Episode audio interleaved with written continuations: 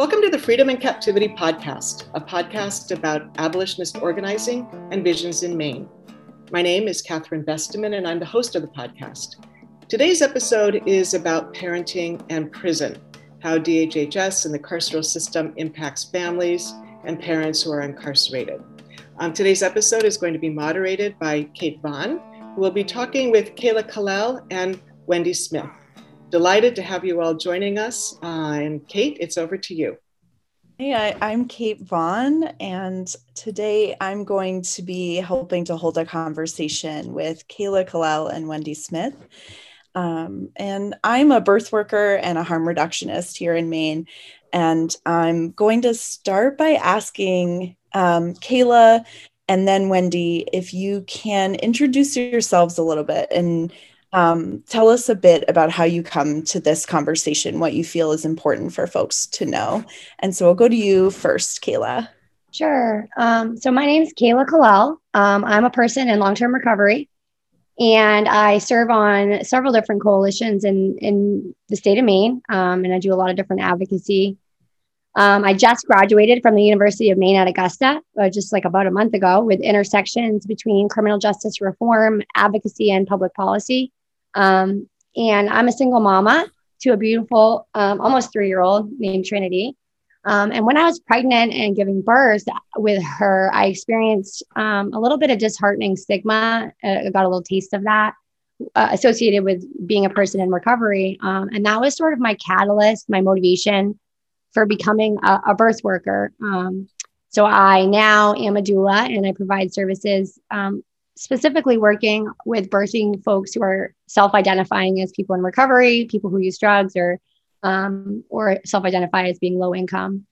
Um, and with Kate, you know, Kate Vaughn and several other awesome birth workers in our state, we have founded the Birth Justice Collective, um, which works with those specific groups of people that I just talked about, and really just trying to ensure that um, folks who who want you know to have a birth worker and an advocate have access to to to one. Um, and also i'm coming to this conversation as being a person who was previously incarcerated. So i have served um, i served three years. At maine correctional center um, and i have also served time at like i think four different county jails in the state of maine. So i'm really glad to be here and thank you so much for for inviting me. Thanks kayla and congrats on graduating. Very Thank exciting. you. Uh, Wendy, do you want to tell us a bit about you? Yeah, my name is Wendy Smith. Um, I am also a person in long term recovery. Um, I have four children. Um, Whitney is 24. Um, she also has my grandson, who I love so much. Um, my son is 15, and I have twin girls that are 13.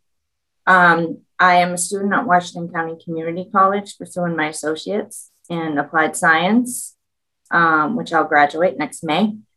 Um, I do a lot of work with a bunch of community organizations in Maine around reentry, rehabilitation, um, recovery, um, and those sorts of things. And I'm also currently incarcerated at Southern Maine Women's Reentry Center, serving a five and a half year sentence.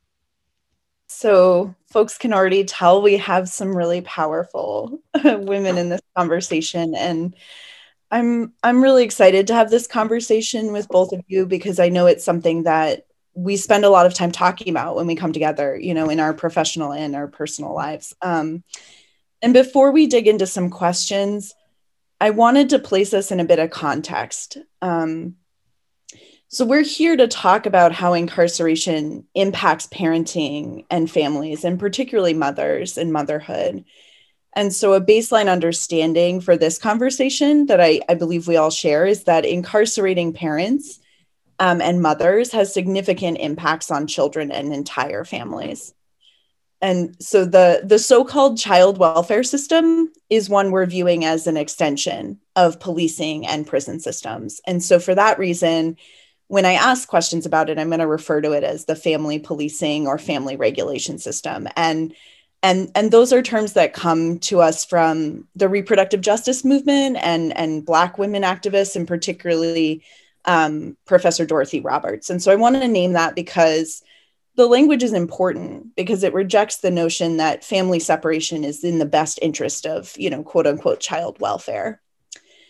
And it also feels important to just acknowledge for me that the history of family separation in this country um, is rooted in enslavement of Africans and African Americans and genocide of indigenous peoples and removal of Native children. Um, uh, to residential schools which were essentially prisons and so this like legacy of disrespect for family bonds runs really deep in our country particularly based on race and ethnicity and even here in a majority white state like maine um, in our present day moment, we continue to see those racial disparities in terms of who's incarcerated and which children are placed in state custody.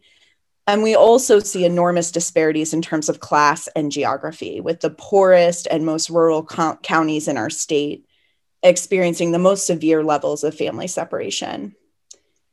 And sort of the last things that I want to point out are that, you know, according to a Maine Department of Corrections report from 2019, 72% of women incarcerated in Maine in the previous year were there for drug related offenses. Um, and so, a, a vast majority of women in Maine who are locked up are there because of substance use related issues. And and roughly 78% of incarcerated women at that time were also mothers.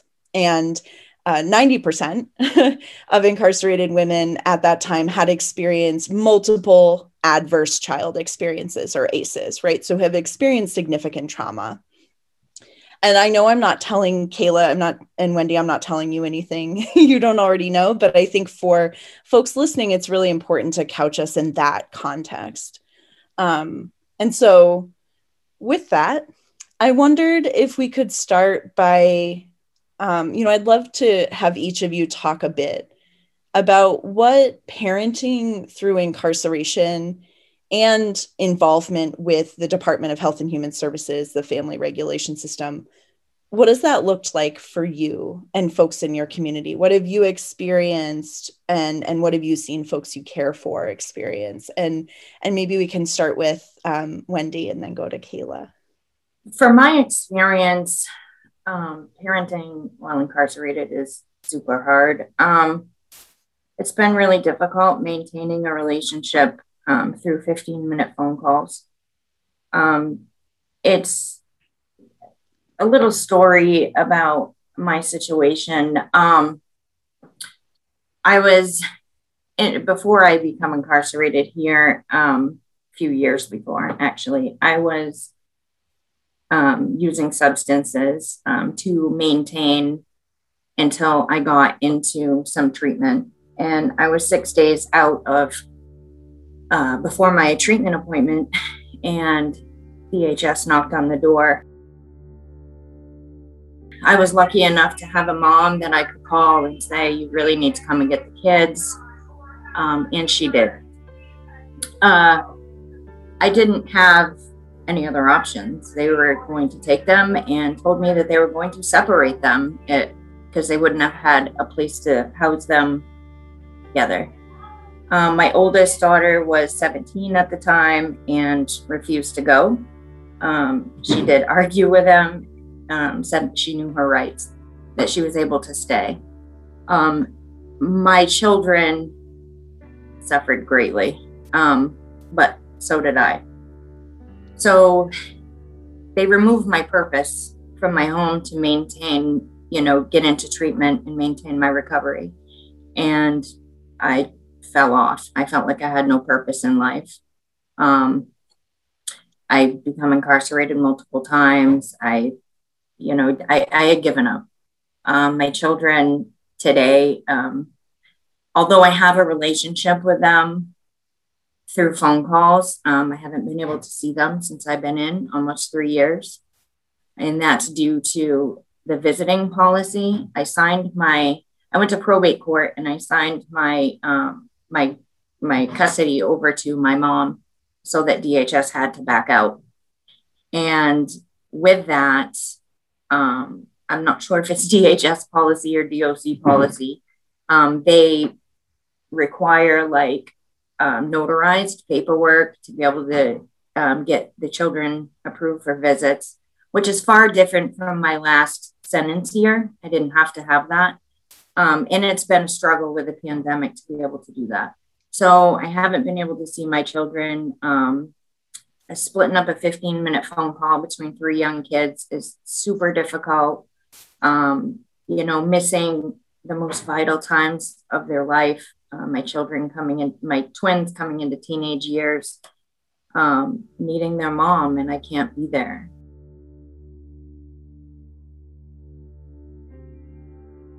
Uh, my oldest daughter is, you know, facing a lot of anger and resentments, um, which is understandable, but it doesn't make it any easier.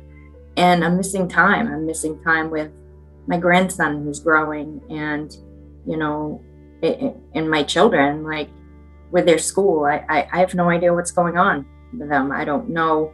Oh, yeah, I'm doing good in school. Well, I can't, you know, my son's getting ready to graduate next year. He's graduating a year early, and the odds of me being there is slim. So, um, it, yeah, it's it's really difficult. Um, and I see the women in here facing a lot of the same things. Um, someone that's really dear to me um, came. We were in the drug drug court together, and um, her children are like my niece and nephew, and um, her baby's dad uh, kind of fell off.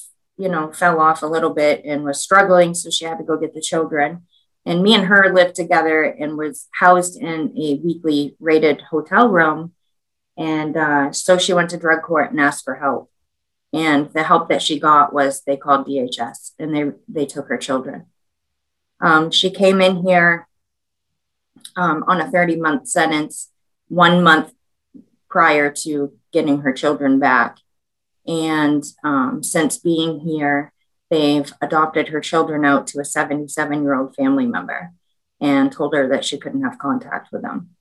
So I see that a lot in here um, with children getting adopted out um, to n- not everybody has a family member that can take them um, due ju- just to their length of sentence, um, which is really disheartening to me.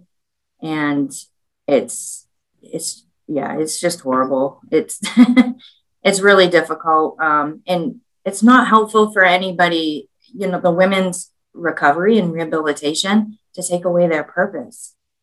So that's a lot of, um, you know, what makes me so passionate about doing these types of things is to spread awareness that, you know, it's not only harming the ones inside here, but it's harming the children as well. When they're crying for their mom and can't you know can't have contact so. Yeah wendy i'm just i'm taking a deep breath because i want to like honor how how much weight there is in what you just shared and i i appreciate you going to those places um and and kayla i'm i'm sure you have have plenty to add there too. Yeah um thank you so much for sharing that wendy. Um yeah i mean the first thing that comes, the first situation, I guess, that comes to mind um, when you ask that question was when I was serving my three year sentence. Um, and it's very similar to like a lot of what Wendy has shared, but um, specifically, I remember this woman coming into the pods, which is um, the pods is like 23 hour day lockdown. So that's usually where women are housed if they haven't been classified yet, if they're first coming into the prison system. Um, or a lot of times, if the prison system is extremely overpopulated, which happens frequently, they'll house women there. Um, so you know you're you're talking 23 hours out of the 24 in a cell. Um, you eat, sleep, eat, sleep, um, go to the bathroom, all within this like tiny little cell. And this woman um, was pregnant, and so I was I served um, the duration of her pregnancy with her in 23 hour day lockdown um, in the same pod, and it was just probably and, and it, it, I say this like it, it wasn't even my situation, right? But like I was there for it. And I remember like when she went into labor, they they you know took her to a hospital, a local hospital, and and she had her baby, and um, she had her baby while the um, guards were still in the room, and um, you know, just ex- just an extremely dehumanizing um, situation. And it wasn't even within um, 72 hours that she was wheeled back into that same pod, um, back into that same cell without her baby. And I just, it, there is no sound in the world that's comparable to the cries of a um, a mother that has just had her child stripped from her. Um, and um, you know, she wanted to breastfeed. I remember she was like pretty adamant about being successful with breastfeeding, breast pumping while she was in. Um, and the um, hot water in the cells, eh, the, the, water in the cells doesn't get hot. There's not enough water pressure, um, you know, to have sanitary pumping products. Uh, you know, you can't even clean. She couldn't even clean her pump. Um, so, and, and I mean, the stress alone is enough to to, you know, halt milk production um, and the trauma to the body of having your child taken from you. There's just so much to unpack there, um, but it is just extremely traumatizing. And we know um, a lot of evidence shows us that the act of incarcerating a person that has substance use disorder actually increases recidivism. So when we put somebody in jail or prison um, for substance use disorder, which is really, you know, something that needs to be treated by a doctor and it's a public health issue and not something that needs to be criminalized. We're actually increasing their chances of, um, you know, having a reoccurrence of symptoms, of overdose death, of um, coming back to jail or prison. Um, and separating families is is just awful. We're creating the next generation of broken people when we do that. Um, so, yeah. You know, thinking about the the pain of this separation and and how there's this common you know saying in sort of abolition abolitionist circles and folks who do work around incarceration that when we incarcerate mothers we really incarcerate entire families and even entire communities. And and it sounds like you know that is resonating with what i'm hearing from both of you. Um but I'm also curious about the ways that you see people and the ways that you yourselves have um, found found ways to still maintain connections um, and strive for connection and and a feeling of family despite all of this. And kayla in particular i'm thinking about the the breastfeeding meal train and i'm wondering if you can um, or other experiences around breastfeeding that I know you've talked about in the past and how um, you've seen mothers still maintaining connection through um, all these barriers presented by separation and incarceration. Um, yeah, absolutely. So I think that um, despite like the oppression that people face, um, we still, I mean, the most amazing, cr- imaginative, creative folks I've ever met, I met while I was incarcerated. And just like you said, like even in the depths of like hell, essentially, you know, despair, we still try to find ways um, to keep that connection. So, one um, situation, like you had just kind of touched on, there was a woman that, um, you know, was pregnant and incarcerated, and she had her child and wanted to breastfeed. And her family and her child were significantly, um, you know, Maine is a huge state and it's very rural. So she was pretty far, her family and her child were very far away from the prison. And so she didn't have a way at first to get the breast milk that she was pumping to her to her newborn baby. So there was, I think it was the Maine breastfeeding coalition, and there was another um, Maine organization that was part of this, but they they established a meal train. So um, you know, weekly people community members would go to the prison and pick up her milk and bring it to her her family or her her mom so that her mom could give her newborn baby her breast milk um, and that was so beautiful and then there's like so many other amazing situations where you know like we all just kind of hold each other up through these like extremely um, traumatizing situations like that woman that had the baby that was in the same pot as me we all just kind of like rallied around her, you know, to the best of our ability. And like sometimes um, there's not a lot you can do, but just like allow someone to just like cry and just be there, you know, and support. And um, we did, we had like a, um, you know, we didn't have anything that we could like really give her for presents, but like we had, you know, a baby shower in the pod where we would yell to each other and like lift her up and celebrate her child's life. Um, we voted on what we were like. She wanted the whole group of ladies to be part of um, naming the baby. So we voted on the name of the baby. And, you know, you, I think um, you just have to like, in the in those type of situations you just kind of have to like find even if there's just like one little flicker of hope like and just hold on to it latch onto it and um, use the community that you create and the family that you create in there too. Like sometimes, um, like you said, you your family is so far away from you, so you find family um, and people in places that you definitely wouldn't expect. But um, yeah, yeah, I love those stories about people supporting each other in such difficult circumstances. And Wendy, I'm wondering if if you have, you know, if you want to speak to that kind of support of folks on the inside between moms? Down here at the Southern Maine Women's Reentry Center, um, all the women support each other as well. Um, I think one of the most beautifulest things I've seen um, as far as like breastfeeding. Um, so, a woman had her baby um, up at the Women's Center because you can't be pregnant down here. And after she had the baby, she was brought down and she was breastfeeding. And she, what she would do is she would, um, after she was done breastfeeding, she would kiss her bag of milk and put it in to be picked up. And so one of the women was like, Why do you do that? And she said, Because there's a kiss going to my baby. It like choked me up because I'm like, wow, like, mm. you know, it's beautiful.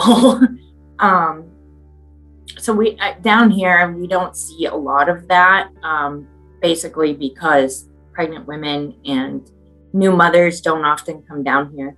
Um, but as far as like in general, like most of us in here, I think there's only like three or four women in here that are not mothers.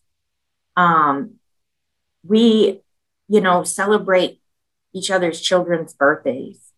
And, you know, that may look like making a prison cake from commissary items. And, you know, a lot of times we got a lot of talented women in here that crochet or draw. Um, and we'll all get together and make, you know, stuffed animals or blankets or, you know, things like that. Um, so the women can send that home to their child. Um, it's, you know, it, when we see another woman in here struggling, even if it's somebody that we normally don't associate with on a daily basis, we always, you know, lift them up like, hey, do you need to talk? Like, what's going on? Like, um, you know, and just kind of sit with them. If, if that just means sitting in silence, um, and I think it stems from we're all in here hurting and we're all in here away from our families and children and struggle with that on a daily basis. Um, you know, you see women hanging up the phone after a 15 minute phone call just in tears because, you know, their child is crying for them and they can't get to them. Um, and it's, you know, well, do you want to talk about it? And, you know, well, let's think of some things that we can do to, you know, help this child process what's happening. Um, so yeah, we really lean on each other in here, and you know, the hurt and the pain and the, you know, the nights that women stay up crying because you know they're missing their children and or there's an, a big event happening with their child whether it be their birthday or even graduating or you know their first step you know um it, it's hard to miss those things those milestones. And so you know we all and and the staff here is is pretty lenient about us doing that. Um we have a few that don't really because we can't pass and receive things so like we can't you know buy something and then give it to somebody else or we get disciplinary but most of the staff is really good about us coming together with things that we bought together and you know creating something special for either the mother or the child at home. So, um, you know, we do get creative in here. Um, like Kayla said, uh, you know, some of the most brilliant creative women I've ever met in my life has has come from inside. So it's a struggle. It's it's um it's a hard it's a hard pill to swallow. Like, you know, on a the constant worry of oh geez, you know, is my child doing okay today? Or, you know, just sometimes you just sit and wonder, what are they doing? You know, are are they outside? Are they missing me like I'm missing them? Or, you know, and and it's hard. So living together, like we see other people that are struggling, you know, we can identify that. So being able to, hey, are you are you doing okay today? You know, or is this something you want to talk about? Or you know, and usually like even like I said, even if you don't usually associate with each other, people open up, you know, because we're all in the same understanding of what's happening. Mm, I I really am like very moved by hearing about how folks support each other. Um, really moved by that, and that feels like how people hold on to humanity in a system that's really dehumanizing, right? Um, I, I think I'm I'm wondering if each of you could speak a little bit about because so many women in Maine are ending up entangled in the family regulation system or being incarcerated because of substance use. I'm just wondering if y'all can talk a bit about what are what are the things that are happening for for moms who are trying to parent through substance use whether that's their own or another you know parent of their child or children.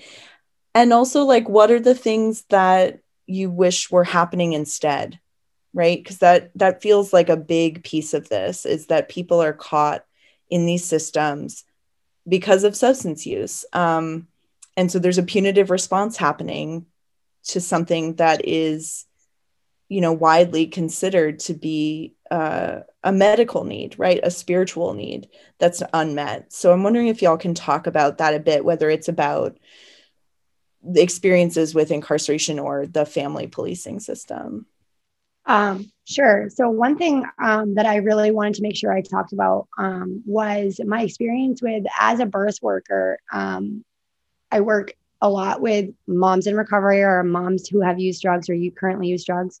And um, one of the policies that we have in the state of Maine is that if a pregnant person gives birth and is prescribed medication, you know, is prescribed like Suboxone or methadone, um, which is the gold standard for treatment for a woman with substance use disorder, um, then they immediately, so even prescribed by a doctor, doing everything that they are supposed to be doing, and, you know, in a lot of situations, feeling good and empowered and, and feeling really excited and beautiful about their experience, you know, becoming a parent. Um, they immediately are met with having to have be investigated by um, the family policing system. So they have, um, you know, arguably one of the the most memorable moments in a, in a mom's life, right? Like any, if you ask any woman that's given birth, like what her birth experience was like, she, uh, most times she can tell you like down to the moment, minute, like what happened, right? Because it's just such a profound moment in our lives. Um, then you have a, a DHS worker coming in and asking you about um, your incarceration, your charges, um, you know, arguably the most traumatic moments of your life, and asking you to, to talk about that while you're holding your baby that's less than 24 hours old. Um, and, and that's just really disgusting and it, and it feels gross and um, it creates a lot of problems. Um, it's scary. Um, so you're taking, you're, you're stripping the opportunity for something really beautiful and now you're making it something that's anxiety ridden.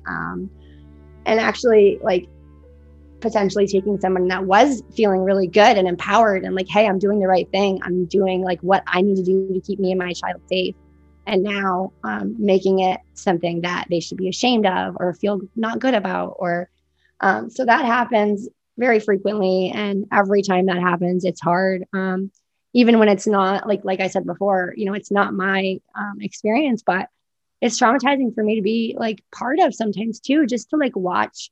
Um, you know, I've seen children taken um, from their from their moms um, based on situations that happen like years before, you know, with substance use related. So, and then once you get this the system in your life, it is so hard to um, to get it out. Like they it's just I don't know how to describe it, but it's it's it's awful. And so um and the other thing I think that is related is um, the way that our family policing system responds to domestic violence situations. Um, our society is very much victim blaming. Um, and so a lot of times, like, and I'll speak from my own experience, um, you know, I was in a situation where the person that I, you know, created a child with was not making safe choices, right? And so I was doing what I felt like I needed to do to keep myself and my child safe. And in doing so, um, you know, had to, I mean, I didn't, I didn't get in trouble, but I did have to, you know, I was, I was investigated essentially by the family policing system um, and everything was okay. But like, that shouldn't happen. I'm asking for help. You know, I'm asking um, for my community to, to stand around me. And instead, I'm just met with questions and interrogations and and it didn't feel good and i am just want to add too like i consider myself to be very privileged in that i do have you know my mom and dad who support me wholeheartedly and i have a beautiful community of recovery and i have a lot of people in my corner um, but i know that's not true for everybody and so that situation could have gone very differently if i didn't have um, you know my mom there to say like after the conversation to be like, no, like the way that you were treated wasn't okay. You need to call and advocate, you know, like, so um, I recognize that people don't always have that support. And so people that are really good parents that are making, doing the very best that they can do, sometimes with minimal um, resources, still have their children taken. And that's tragic. And that's not okay. Yeah. Yeah. I know that we have talked a bit in the past about how once someone has DHHS, that family policing system in their lives, it's like the past is never past. Um, you know, the, there's always the looming fear that a case could be opened again, right? That someone's going to show up, um, whether it's because of calling the the police for help in a domestic violence situation, or um, you know a, a neighbor uh, sees someone looking tired a mother looking tired and and makes a call and says i think this person's using drugs again. You know um, there's so many ways that uh, i see people that i work with holding that tension and fear that even if they you know follow all of the rules and and work very hard to do everything these systems are telling them to do that it's not going to be enough. And i think as a as a birth worker also kayla like part of what i'm trying to do is restore people's sense that they are enough um, yeah. that they don't have to internalize all of this shame and blame and um, i think that's really you know people who haven't been a part of that family policing system often see it as a source of support but when we talk to folks who are really on the end of experiencing it that's not often the case, right? It's not, it's seen as um, a looming threat that something's going to be taken from you, that you might be judged unfit, right? And that's such a damning thing for mothers to carry, especially. Um, and Wendy, I'm I'm sure you have things to say about this too, so I want to make space for you to share too. I I, I have to agree with the the fear.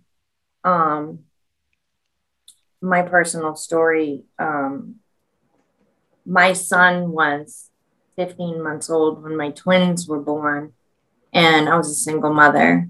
Um, and I was tired. I was so tired. Um, my son didn't like my twins. He, you know, he was little, he felt jealous. Um, one of my twins had a heart condition and she would stop breathing. Um, the other twin also had a heart condition, but she was colicky. I didn't sleep for weeks. I was exhausted to the point where I was just crying in desperation for help. I called somebody who I thought I could trust I said, please, please come and get these kids for a little bit. I'm tired. You need to come and get them. I just feel like I just need them to be quiet, you know? And they called DHS on me because of the words that I used. Um, I think I may have said, um, I am so tired. I need them to be quiet. I just, you know, I feel like I'm going to hurt them if they, if, if I don't get sleep. Mm-hmm. And they called DHS. And so DHS comes to my house and was like, Oh, you're threatening to hurt your children. And I was baffled. I'm like, Wow, what? Like, I'm crying out for help. And I am explaining, I am so tired that mm-hmm. I need sleep. Like, I feel like I'm going to go crazy.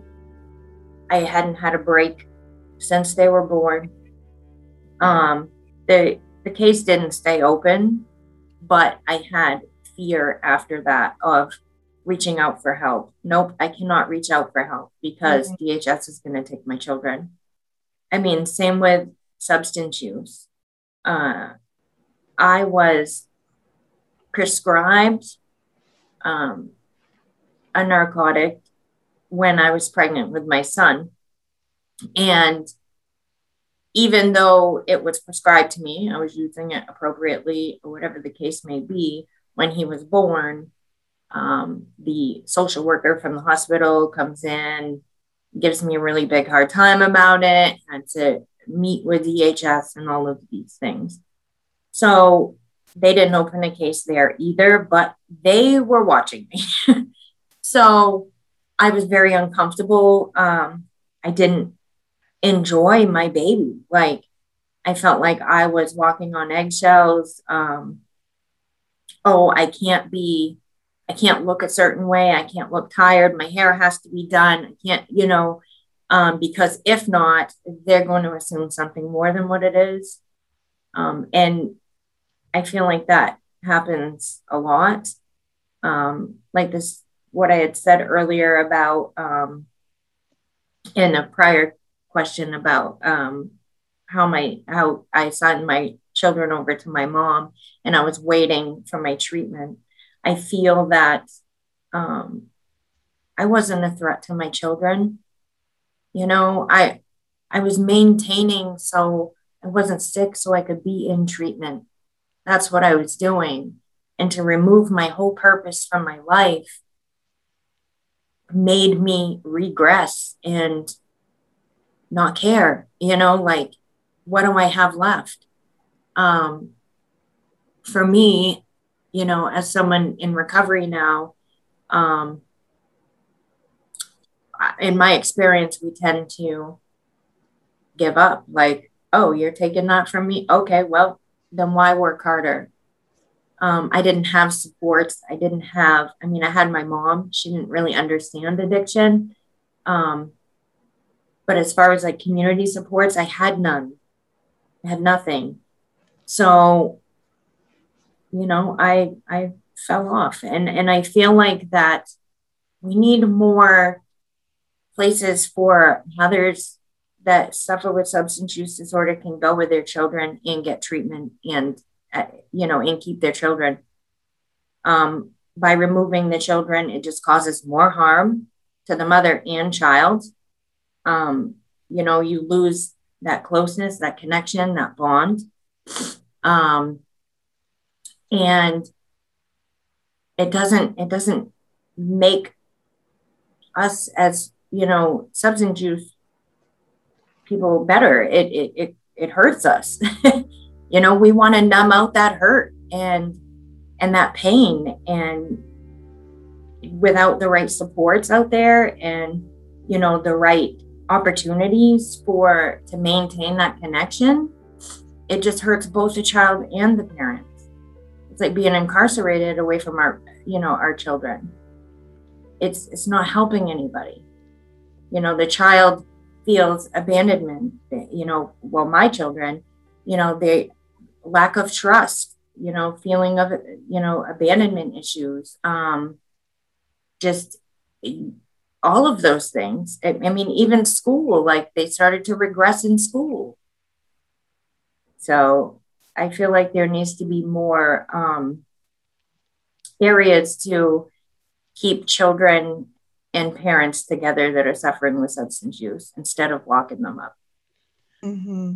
Yeah, I just want to piggyback on what you said, Wendy. I think we also like, even outside of like substance use disorder, I think just like as a culture, we need to create more space for parents and moms to be able to say, like, this is hard and I'm tired. Like, um, you know, that story you just told about, about, you know, expressing to someone that you thought that you could trust, like that you were just exhausted, like you needed to sleep, you know, that is reasonable. That is like a human thing to happen. And for you to like express that and then be met with like judgment and um, you know, interrogation, like that, that's just so awful. And it and like uh, that reminds me of a situation where after because when I had my daughter Trinity, I exclusively breastfed her for like the first 14 months of her life. Um, and then I became a doula and I was, I was working, um, you know, in an advocacy role with a, a, a, mom that was also in recovery that had just had a baby. Um, and she got investigated by the department, by the family policing system, because while she was breast pumping, so she had no baby in her hands, um, you know, after having major surgery um, in a very lengthy labor, you know, she had a C-section. Um, so it was less than 48 hours after she had just been cut open. She like fell asleep while she was breast pumping. Um, and it scared the living daylights out of me, right? Because she got eventually got her child taken and and had the family policing system come because while she was breast pumping, she fell asleep. I mean, that was terrifying. I'm like, oh my gosh, I can't even begin to tell you the amount of times I have fallen asleep while I was breast pumping. I'm tired. I, I you know, I sleep like an hour at a time. Like that is a reasonable thing. Did I have I ever fallen asleep with my baby in my arms? Absolutely not. Um, but I, it was just crazy to me, and it's and it really made me take a step back and say, "Wow!" Like, talk about walking on eggshells. Like, and I and I just want to acknowledge too, like the amount of that classism and race and all of that plays into these situations because like you know, you could have a, a white middle class married woman that's tired, right? That falls asleep with a breast pump in her hands. And you can, you know, I, I don't want to like generalize, but there's a pretty good chance she's not going to have the state called on her. Whereas if you have like somebody that, you know, has a history of substance use disorder or, um, you know, is a person of color or there's just so many ways that people get stigmatized and it is so sick you know, just because she fell asleep, like while she was breast pumping. I mean, that's just insane to me. Um, and like one thing that's always uh, blown my mind is like when I had my daughter Trinity, um, one area, I guess, of privilege for me was the fact that like I was in a relationship with my daughter's father. So he was there when I gave birth, you know, but it, it's just so ironic because he was my abuser. So like he and actually i i really believe that part of the reason that i ended up having to have an emergency c-section after several like almost two days of labor was because my body subconsciously was like trying to keep my baby inside me right to keep us safe and and and you know it's crazy to me that i was treated a certain way because he was there with me even though really um, I'm Trinity and I are 10 times healthier without him in our lives, right? And thank God I have support and family and I've been able to keep her safe and always been able to like get her out of situations when he was like acting totally not okay. But um yeah, I don't know. I just wanted to add that. Yeah, that's so that's so important to raise that, Kayla, really that you know, I I've certainly experienced visiting middle class white couples in the hospital immediately you know after giving birth and seeing all of the you know nursing staff and and everyone be so excited for them and celebratory. And there's a sense of protecting that family's joy. And then as a birth worker you know accompanying people who are on medication assisted treatment or you know who have had um, rough things happen in their lives and are poor and single mothers it is there is no period um afterward that's protected and considered sacred. Like you said there's immediately a, a social worker there to check in and um there it, it really breaks my heart to see people um, in those very transformative moments of life um, be treated with suspicion uh, when they just you know, safely carried a child into the world and brought them earthside, which is an enormous amount of work. And so part of what I try to do in my birth work is how do we protect your joy? How do we protect your sense of this being your time? And it's very hard to do in these systems where it's very clear that class and race and stigma about drug use and incarceration and being a single parent are so shaping the way that uh, healthcare providers treat people, let alone social workers. Um, you know, and I guess I I want to, you know, as we come to to the end a bit here, I want to circle back to a point that Wendy you were making about not only are these systems hurting you and and you know and hurting mothers, but they're also not giving us the outcomes for children that were promised by this system, right? So we're told that incarceration is about public safety. We're told that child welfare, right? Like the system is called the child welfare system, that it's meant to look out for the well being of children. And so we're not seeing those results, right? Like you all have talked so much about how that's not what's happening for for parents and children. And I guess I, I'd love for us to sort of wrap up by talking about what are the solutions that we need that we don't have right now, right? Because what we have right now is imprisonment and separation, foster care, adopting out, um, messy processes of reunification that happen under strict surveillance. I I want to spend some time imagining what else might we create that doesn't exist right now that would benefit both mothers and their children instead of what we have right now is pitting their interests against one another. And and i want a world where we don't have to do that. And so i wonder if you could talk a bit about yeah um man if i if i imagine like a world where the, the world that I that I advocate for, right? That we're trying to create together. Um, that would be one of like community where when you have a child, like your community rallies around you, like meal trains where you don't have to, you know, the the, the new mom doesn't have to cook um, for like a week or two after. Um, empowerment. So like having her, you know, her birth be like the one that she's imagined, um, having access to like being able to breastfeed or breast pump. Um, and then babies and moms not being separated, like not in prison and and not like from the family policing system. Um, and being able to have support and empowerment and like understanding that like not all drug use is problematic and just because someone uses drugs does not mean that they are not a good parent or that they're not fit to parent um, and access to treatment, like when and if that person's ready. Um, and we we shouldn't just assume that because someone uses drugs that they need treatment, right? Like, mm-hmm. Mm-hmm. I I I think that we could. I mean, I feel like there's just so much to be said here, but just like everyone feeling beautiful and good, and like you said, creating space for um for a person's birth to like to for them to have those sacred moments or for them to be able to stand in their beauty and their truth and like um, have a birth experience that is not traumatizing that is not like separating. Um, one thing that I, I think is so ironic is the fact that like you know we talk about adverse child experiences like the aces test that they that they give kids right? And like one of the questions on it is have you had a parent or multiple you know both parents that are incarcerated? So like by like continuing mass incarceration in our country, we are like, you know, increasing people's chances or traumatic experiences. We're, we're, we're creating traumatic experiences in people's lives um, and, and creating like more need for um, resources and treatment and, and all of, all of that stuff. So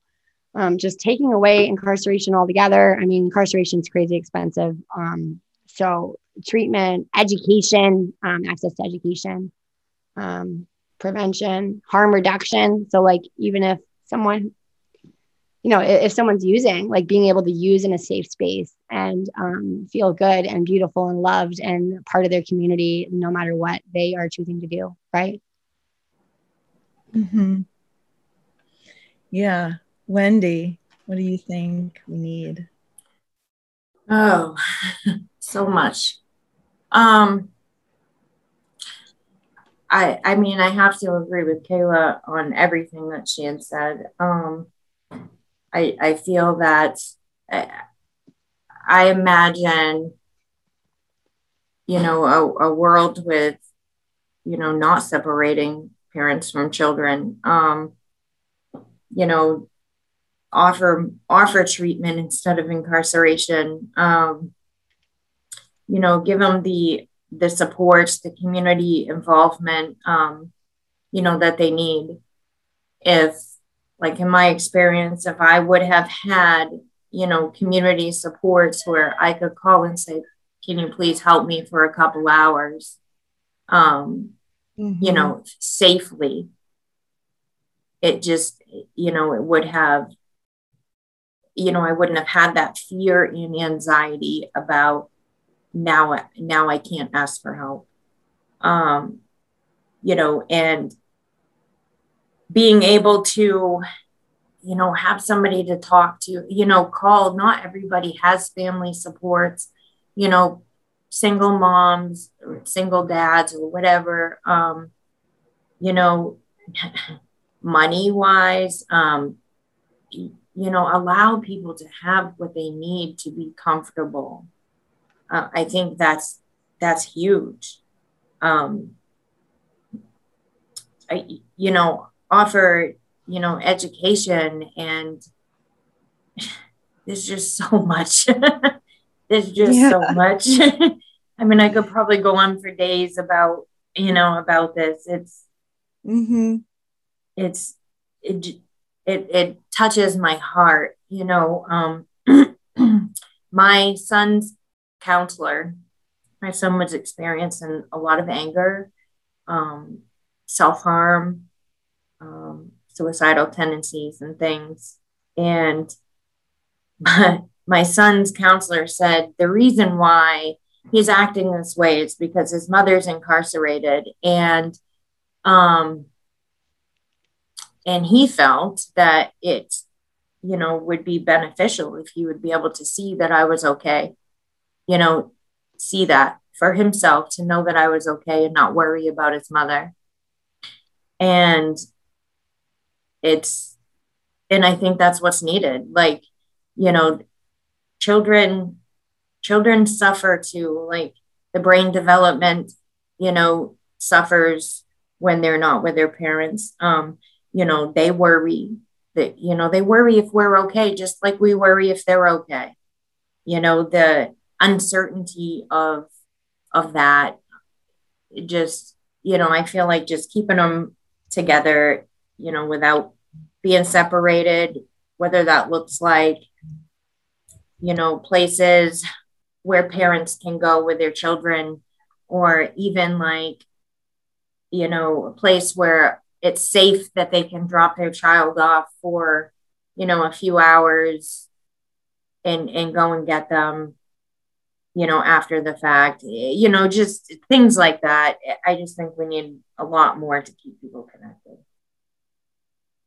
yeah yeah I, I feel that what's part of what's missing for me i mean i, I don't just want to remove the the prisons and the current family policing system, right? It, abolition is also about what we want to create. And I feel like the blessing for me in my life of of building relationships with folks like both of you and so many other women who have had these experiences is that you all offer a vision of what a world that is not about punishment but about opportunities for repair for relief for you know for a, a, parent to be able to say i am tired. I need help.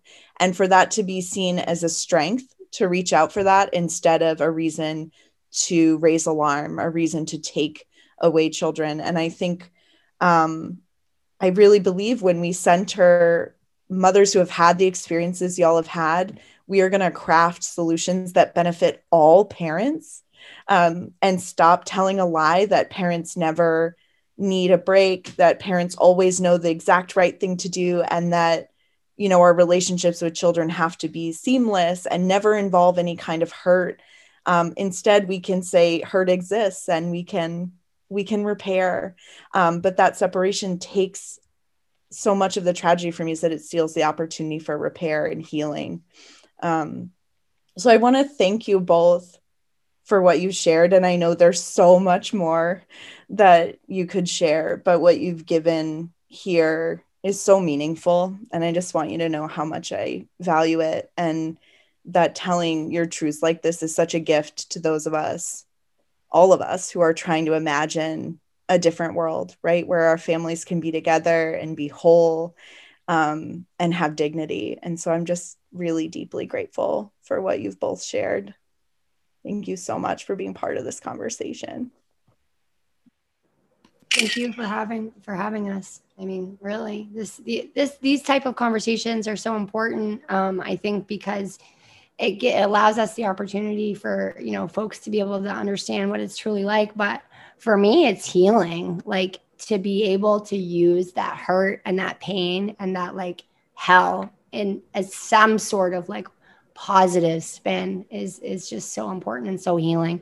And i would uh, be willing to wager that um, you know i'll probably have a pretty good cry after this um, you know in, in, a, in a good healing way. But thanks so much for the opportunity. And i just appreciate you kate and wendy and and um, everybody that has um, been part of this. I just am so grateful. I'm grateful for being able to be a part of this too. Um, this this is so important um, like kayla said you know to you know educate on how it affects us and our children um, and through lived experience of these traumatic issues. Um, so i want to thank you kate and kayla and everybody that made this possible to be able to be a part of this as well What an incredibly powerful conversation. Thank you, Kate, Kayla, Wendy, for um, being willing to show up with your truths and, and to be so, so honest and open with the listeners of this program. Um, you, your wisdom um, coming from your own life experience and uh, your ability to see through the harms that the current system perpetuates, the ways in which it is profoundly damaging um, to, to parents and to mothers and to offer us a vision of alternative ways forward is exactly what we what we need to be listening to over and over and over again. Uh, so enormous um, gratitude to you for uh, giving us this time. Next week on the Freedom and Captivity podcast, we're going to be continuing with the same theme, and we're going to be digging into alternatives to incarceration regarding drug policy. Uh, we're going to be talking with two experts in this area Winifred Tate, who is professor of anthropology at Colby College and the director of the Maine Drug Policy Lab at Colby College, is going to be interviewing, talking with Courtney Allen, who is the policy director of Maine Recovery Advocacy Project, about alternatives to incarceration that focus on harm reduction rather than punish, punishment. So please join us next week as well. Thanks to the Portland Media Center for sponsoring the Freedom and Captivity podcast to Josh Riddle, our sound engineer, and to Samuel James, whose music opens and closes each episode. Thanks for listening.